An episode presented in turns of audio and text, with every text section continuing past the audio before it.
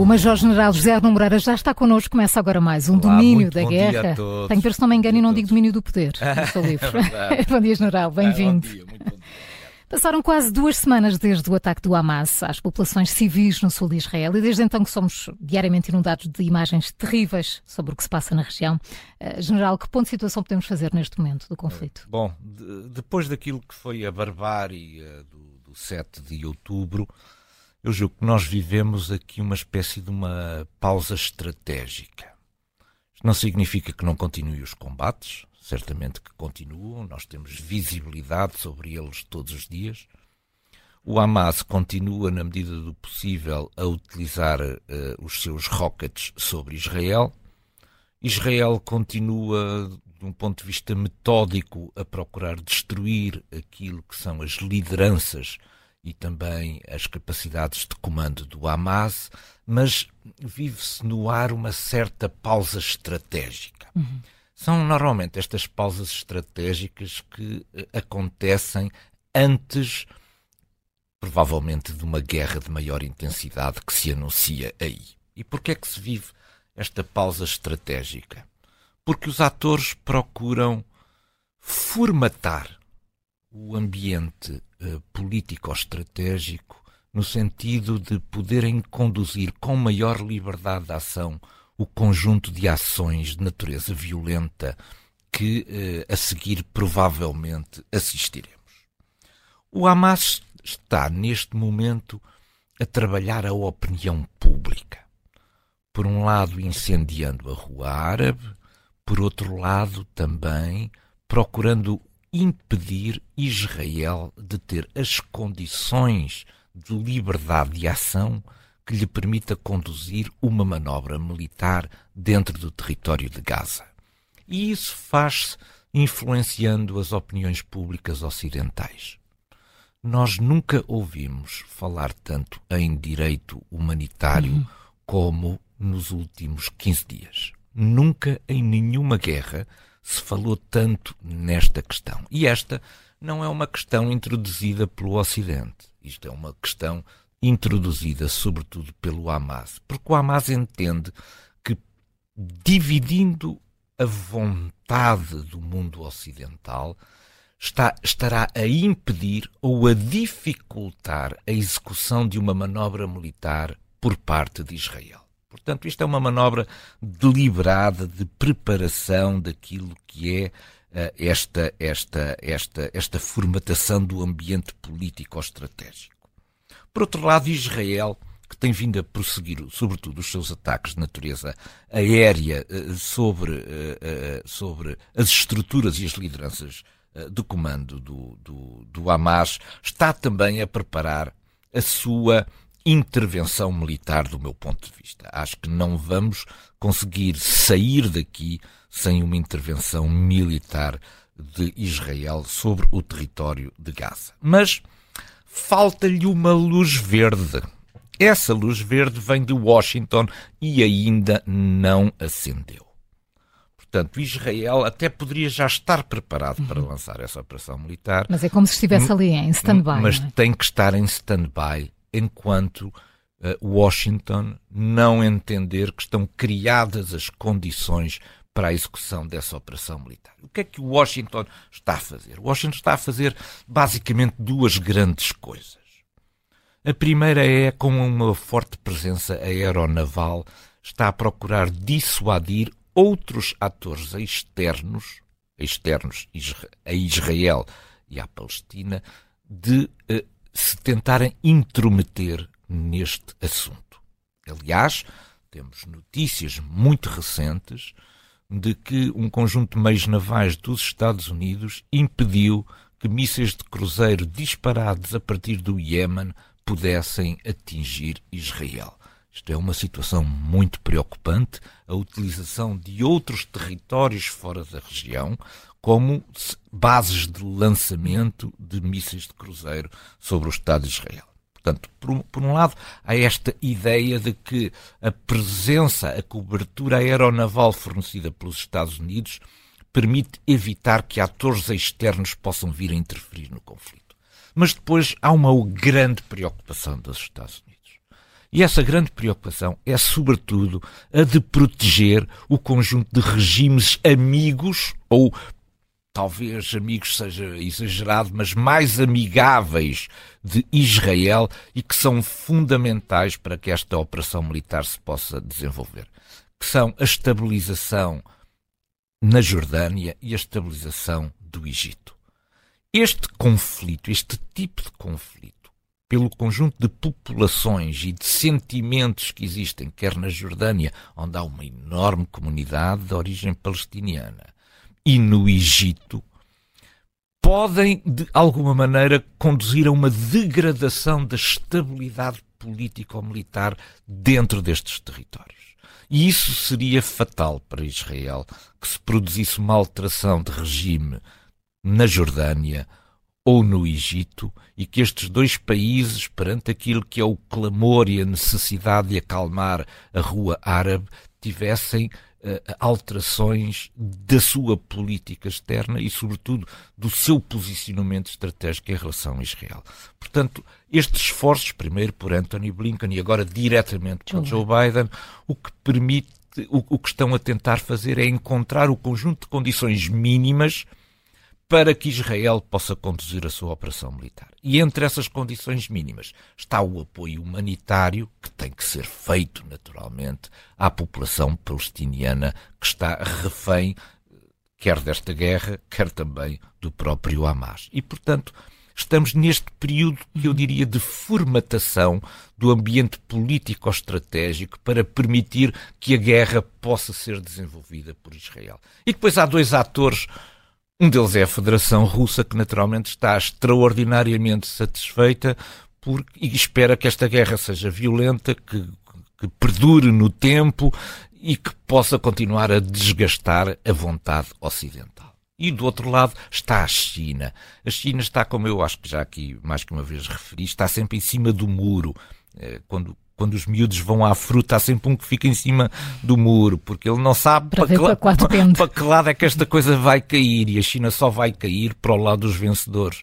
E, portanto, a China está numa atitude expectante em cima do muro para ver como é que as coisas evoluem. Eh, mas, General, de todos os atores envolvidos, o Irão, para ser o mais beneficiado eh, pelo rumo que os acontecimentos estão a tomar, o que é que pretende o Irão? Que estratégia é que tem? Eu uh, uh, acho que nós não temos prestado suficientemente atenção ao Irão. E eu, eu vou procurar explicar porquê. O Irão é uma espécie de um pirómano da região. Isto é, utiliza todos os instrumentos que tem ao seu poder para lançar fogo em todo o lado. E o Ocidente nunca foi capaz de resolver o problema do Irão. Isto é, o, o, o, o Ocidente perdeu a iniciativa Irão. O Ocidente, neste momento, o que faz é o papel de bombeiro. Isto é, aparece fogo de um lado e o Ocidente vai tentar apagar esse fogo. Nós nunca chegamos ao pirómano. E esse é que é o grande problema. O Irão nunca foi verdadeiramente confrontado com a responsabilidade que tem pelo conjunto de incêndios que tem vindo a lavrar. E continua a esconder-se através de um conjunto de instrumentos que eu uh, agora detalharia. Há um objetivo estratégico principal do Irão. Chama-se eliminar o Estado de Israel. Portanto, isto faz-se de duas maneiras. Ou, ou tem duas intenções. A primeira, porque é que o Irão não concebe a existência de um Estado israelita. Porque Israel é o único país da região que tem capacidade militar e potencial tecnológico para afrontar o Irão, para se constituir como uma ameaça de natureza política ou militar contra o Irão. E, portanto, é um adversário estratégico de de, de, de, elevada importância para o Irão. O Irão, para poder dominar a, a, a região, tem que eliminar Israel. Segunda questão.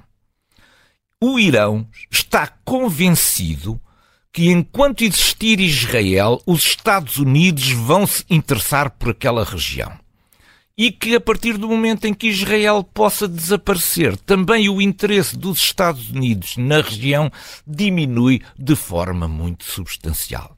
e como do ponto de vista dos valores e da ação estratégica, os Estados Unidos são um dos grandes condicionadores da ação do Irão, pois o, afast... o desaparecimento de Israel conduziria necessariamente a um menor interesse dos Estados Unidos por esta região e um aumento da sua liberdade de ação.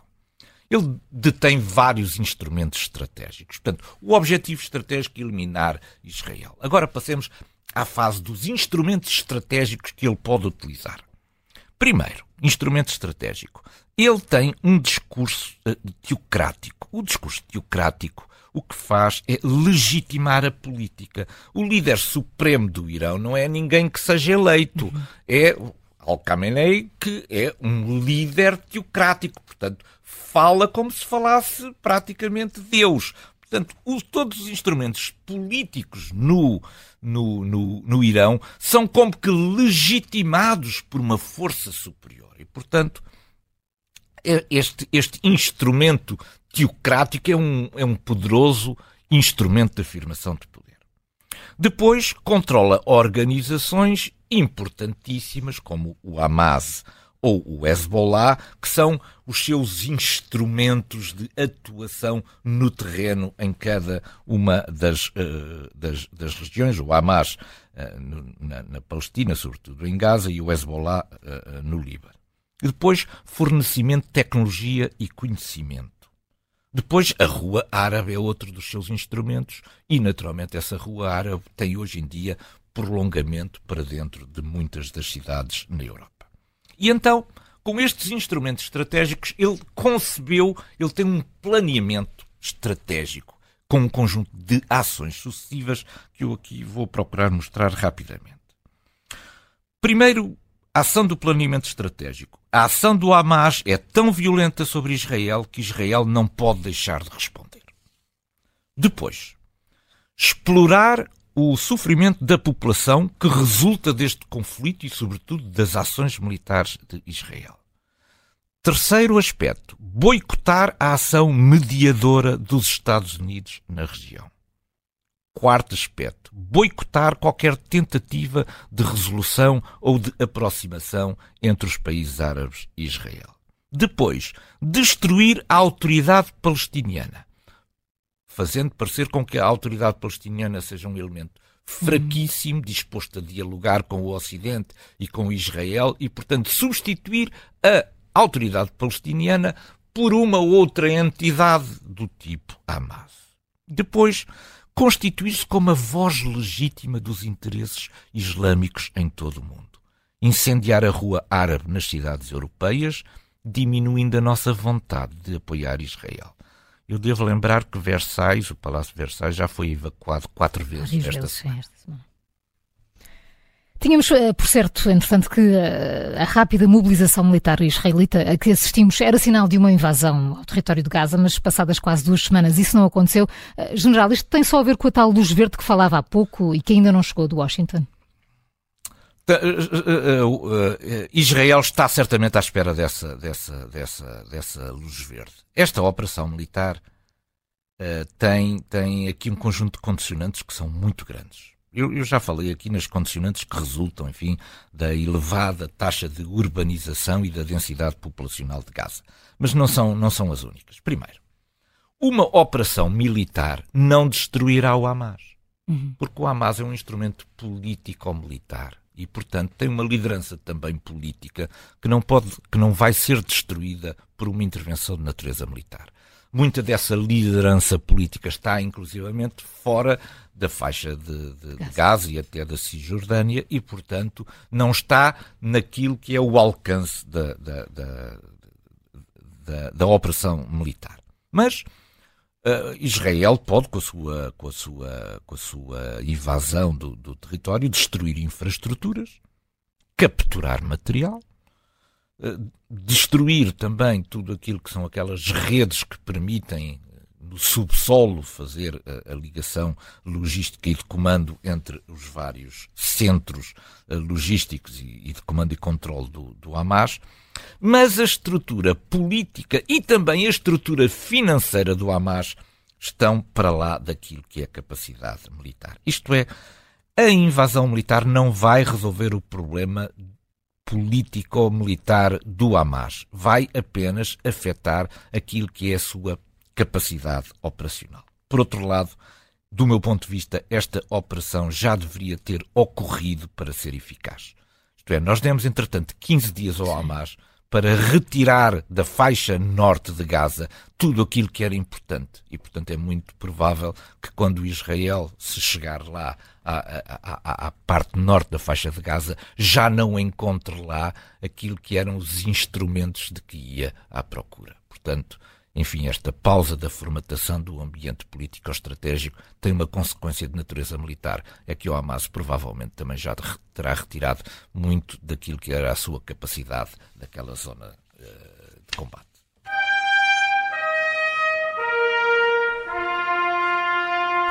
Esta semana ficou dominada pela explosão junto de um hospital palestiniano de um projétil que terá provocado baixas entre a população civil. Israel nega a autoria do ataque, o Hamas nega a autoria do ataque, a Jihad Islâmica da Palestina nega o ataque, mas alguém foi certamente. alguém foi, alguém foi. e, e está a esconder-se através de uma enorme cortina de fumo. É? Pois, exatamente. exatamente. Uh, o que é que se consegue ver através desta espessa, desta espessa cortina? Sim, pois, pois não está fácil. É, é, a verdade é que esta, esta, esta guerra, ainda muito mais do que a guerra da Ucrânia, é uma guerra pelos corações e pela vontade. E, portanto, há aqui também a intenção de inflamar e utilizar todos os incidentes para inflamar as paixões. E, e as pessoas também veem o que querem ver. Uhum. É, mostra a mesma fotografia a duas pessoas e elas e estão a ver coisas. São, são, são, absolutamente diferentes. E, portanto, nem há aqui o elemento de racionalidade que deveria haver perante aquilo que são os documentos informativos disponibilizados. Mas eu vou procurar aqui, pelo contrário, ser racional na minha análise. Eu adoro olhar para fotografias. Sabemos que sim.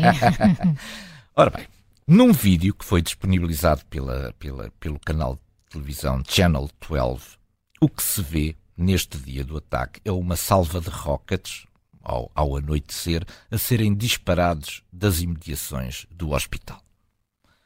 Não há dúvida nenhuma que a hora a que está registado este incidente corresponde exatamente à hora a que aconteceu a questão do hospital. Um desses rockets, filmado por esta, por esta, por esta estação de televisão, tem uma explosão no ar. Não sabemos o que é que provocou essa explosão. Até pode ter sido um mau funcionamento do, do dispositivo de propulsão desse foguete. E pouco depois vê-se uma explosão junto do hospital. Isto é, não é imediato que seja consequência, mas é muito provável, porque aquela explosão ocorreu na vertical do hospital, que as duas coisas estejam ligadas. Porque elas são sequenciais e são exatamente no mesmo sítio. A hora da gravação, que são 6 horas e 59 minutos da tarde, corresponde exatamente à hora da explosão que se verificou no hospital. Depois, o, o Hamas difunde a notícia que Israel bombardeou o hospital da cidade de Gaza. E este título acaba sem acaba por ser difundido em todos os mídias ocidentais quando na verdade o hospital não foi atingido. O que foi atingido foi o parque de estacionamento. Entretanto, fui ver as fotografias à procura dos seguintes elementos: tamanho da cratera, fragmentos da bomba, tipo de estragos. Conclusões. O incidente ocorreu no parque de estacionamento e não no hospital. A cratera tem cerca de um metro de diâmetro e 40 centímetros de profundidade. Isto é, não é compatível com o tipo das bombas utilizadas pela aviação israelita, nem sequer com aquilo que são os efeitos de uma granada de, disparada por um obus israelita. Não é nada uma cratera com um metro de diâmetro e 40 centímetros de profundidade. Depois, os carros estão queimados, mas não têm danos estruturais. Os danos estruturais são mínimos. Só há um deles que está efetivamente bastante destruído. Isto é, não houve uma explosão. O que houve foi um incêndio. As palmeiras estão todas de pé. O telheiro em madeira está quase intacto.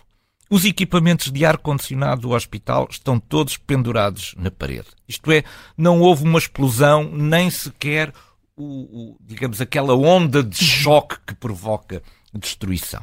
Mas depois, isto é a minha análise, isto é com a lupa.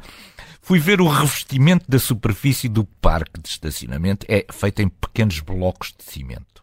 Ora, na borda da cratera os blocos de cimento estão inclinados para o lado de dentro. Isto é, houve um objeto pesado que caiu. caiu e que empurrou os blocos para dentro da cratera. Se tivesse havido uma bomba, os blocos Seria não estavam inclinados para o lado de dentro da cratera. Portanto, houve um objeto que caiu. O que é que é provável que tenha caído? Como o rocket tinha sido disparado há pouco tempo, tinha ainda muito combustível uhum. para continuar o seu trajeto e, portanto, quando caiu, foi esse combustível que se incendiou. Todas as fotografias foram feitas sem que exista um único fragmento no local. E esse fragmento tinha que existir uma vez que não houve uma explosão. Mas, general, vai ser preciso muito para mudar a percepção de quem culpa Israel. Quem vê, vê o que quer. E quem ouve também desliga quando, quando não gosta do que ouve.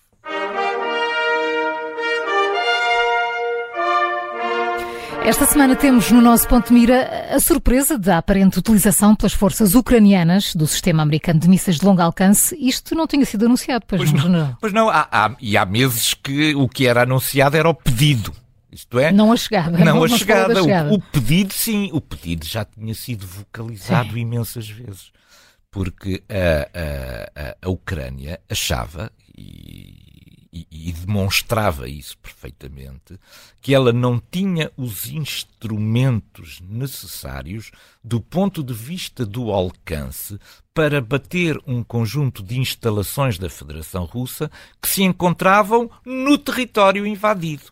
Isto é, os, o sistema HIMARS que possuía não conseguia chegar. Isto é, havia um conjunto de bases, sobretudo bases aéreas, bases logísticas centros de comando, etc., que estavam no território invadido e que a Federação Russa considerava que estavam a salvo.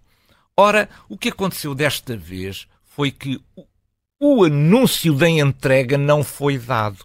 Isto é, a Federação Russa não sabia que a Ucrânia já dispunha de um instrumento destes com este alcance.